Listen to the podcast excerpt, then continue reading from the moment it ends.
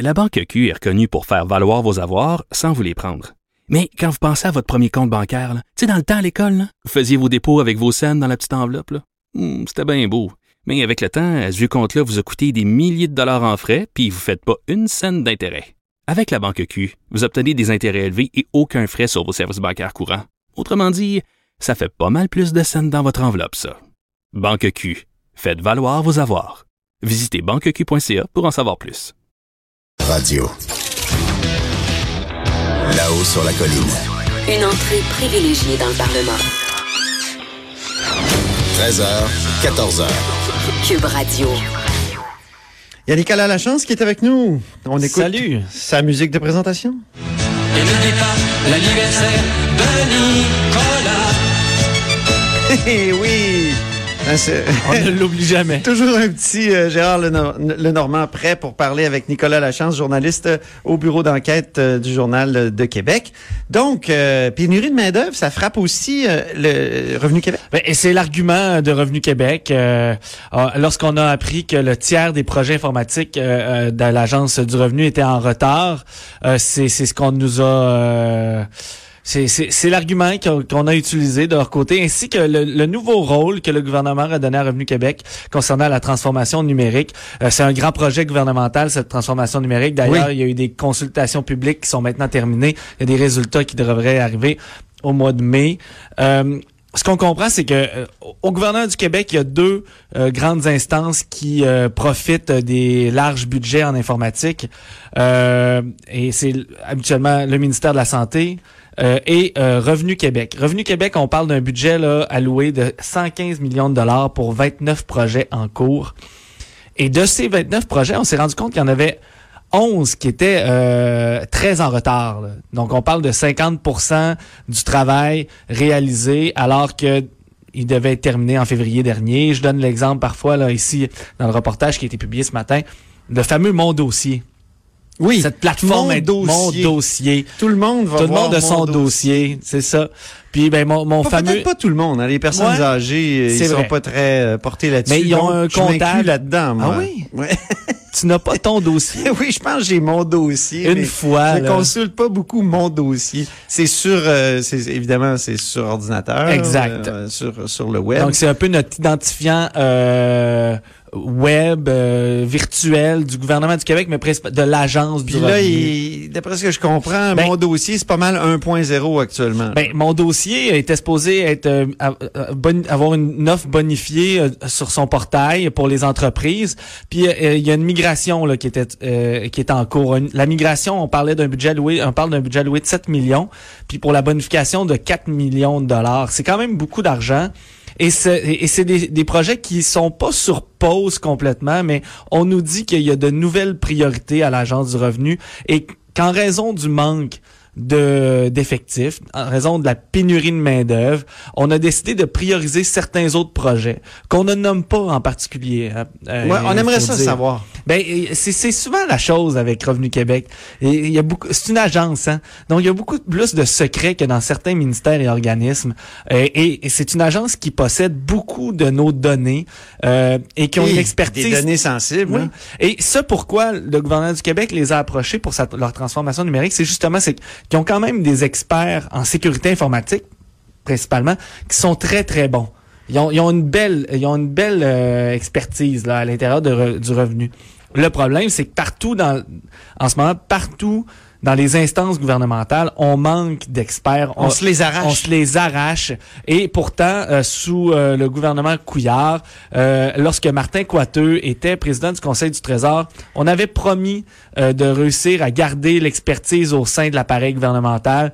On avait promis près de 1000 postes euh, qui allaient être comblés durant le mandat. Et encore aujourd'hui, on l'a appris durant l'étude du projet de loi 14, ils ne sont pas au rendez-vous. On- Le, le syndicat Combien? euh, de la moitié. La moitié La seulement, moitié hein? des postes seulement. Et en plus de la moitié, ce, qu'on que, ce que je vais souligner à ton émission, c'est c'est le problème, c'est un problème de rétention.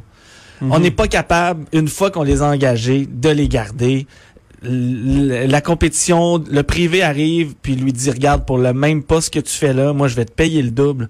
Ah oui, Donc le euh, double. tu sais, J'exagère peut-être, mais clair- clairement il y a une question de, de conditions de travail ici qui, est en jeu.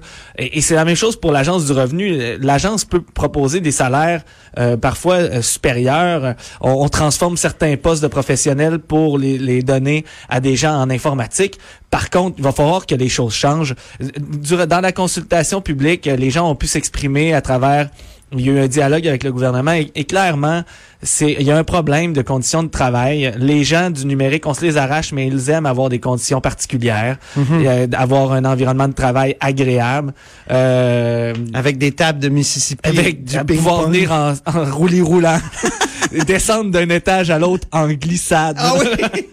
Toujours des patentes. avoir le café et les bananes gratuites à l'entrée. Des patentes à la Google. là. Oui, Ils veulent exactement. ça, eux autres. C'est ce qu'ils veulent.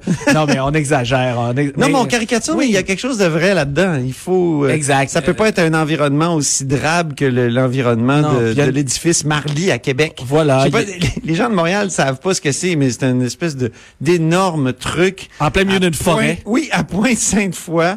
Moi, j'ai fait un stage. là. Ah oui, quand j'étais en sciences art. politiques. J'avais fait un stage parce qu'il y avait un bout du ministère de l'Environnement qui était là, puis j'avais fait un, un six mois, oui, que, ma dernière session universitaire dans cet édifice. Et c'est une fourmilière à cet endroit-là. Le matin, les gens savent, savent plus où aller. Ah oui. Il y, y a des gens qui sont stationnés euh, euh, sur, euh, sur le bord de la route sur des kilomètres.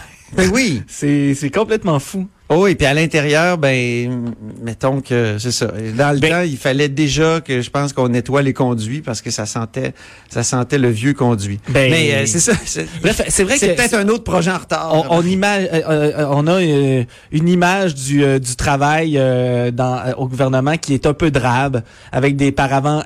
Mais c'est un débat qui revient Beige, constamment. ouais. Je trouve que c'est un argument qui est pas toujours valable, mais les horaires variables, par exemple, Ouais. il y a des jeunes qui travaillent en informatique qui, mal- qui sont performants la nuit, qui sont performants le soir. Est-ce qu'il faudrait maintenant leur permettre de pouvoir travailler à des heures atypiques? Oh, ben là, là. Ben, écoutez. Ça, c'est ton côté millénarial. Exactement. Oh, et toi, tu penses qu'il faudrait ajuster toutes les, Non, horaires? Euh, Les, les gens veulent peut-être être payés 35 heures semaine, mais pouvoir le faire un peu quand ils le veulent. Aïe, aïe. Non, mais je suis ici pour... euh, Ah ouais. euh, Pourquoi pas sortir les les colonnes du temple? Faudrait qu'on sorte leur vidange, puis Non, qu'on non, non, leur fasse couler un bain. Non, mais c'est pas ça. Mais c'est vrai que euh, euh, a- ça peut être peut-être être plus intéressant d'aller travailler euh, au centre-ville de Québec, en basse-ville, peut-être dans le quartier Saint-Roch, Peut-être. pour une firme qui lui donne, qui donne à, à un employé un salaire qui qui ne retrouvera jamais euh, au gouvernement du Québec, des conditions qu'il ne retrouvera jamais au gouvernement du Québec, et qui garde avec lui l'expertise dont veut le gouvernement du Québec. Ben oui, ben oui, mais il faut- essayer de les garder. Les, les autres projets qui sont en retard, Nicolas, parle-nous-en un peu, parce que là, on a parlé Oui. de mon dossier. On a le fameux Mais remboursement. Il y a un service de remboursement de taxes qui se doit d'être toma- automatisé. Euh, alors, euh, c'est un gros, euh, c'est un, un gros projet de 12 millions de dollars quand même, euh, qui est qui a plusieurs mois de retard également.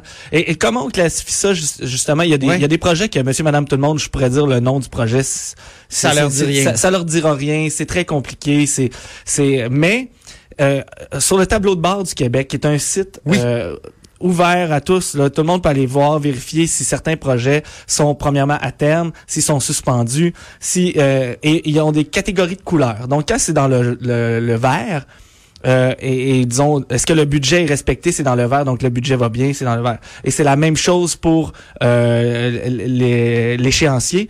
Et sur ce sur ce tableau-là, on peut voir euh, combien de, de- d'échéanciers sont dans le rouge ou dans le jaune. Oui. Et même chose pour les budgets. Et c'est fort intéressant. Et c'est pas mis assez souvent à jour. Parce qu'on pourrait euh, et, et- et des fois les ministères s'amusent à nous pointer le doigt sur le tableau de bord, alors qu'en réalité la, la situation est pire que ce qu'elle est. Donc Oui, euh, c'est une obligation de le faire, C'est mais un peu le type d'information qu'on a eu. là, Exact, que c'était pire que ce qu'on disait sur le tableau de bord et c'est grâce à toi qu'on l'a su. Nicolas Lachance, euh, journaliste au, au bureau d'enquête euh, du Journal de Québec. Merci merci infiniment. beaucoup Antoine. OK, puis à la, à la bon prochaine. à tout le monde. Et là, on fait une petite pause, puis on va aller retrouver Benoît Charette, le ministre de l'Environnement, dans quelques instants.